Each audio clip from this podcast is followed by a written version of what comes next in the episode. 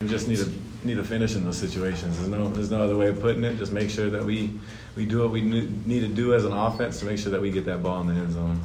And then Clark, you guys knew coming in they were going to run the ball. Um, it seemed like there were times where, where they were they were slipping through the cracks. Kind of what happened with that? Because on those first two drives, you guys did a really good job stopping them.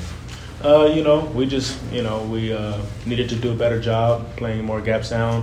Um, they made some plays, we didn't, and um, you know, they, they played a good game.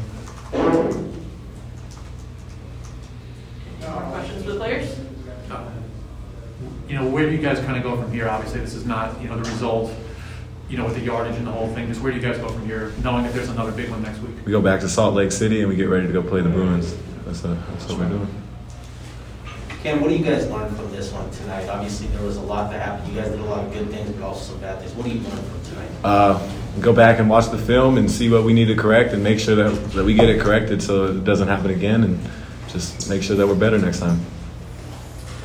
Clark, there was a uh, hold on that on, that really long run in that first half. Did you feel like you were held when he had your arm, basically? You know, if they didn't call it on the field, um, then the receiver just made a good play. He did what he what he could for his team, and you know, they made a play we didn't.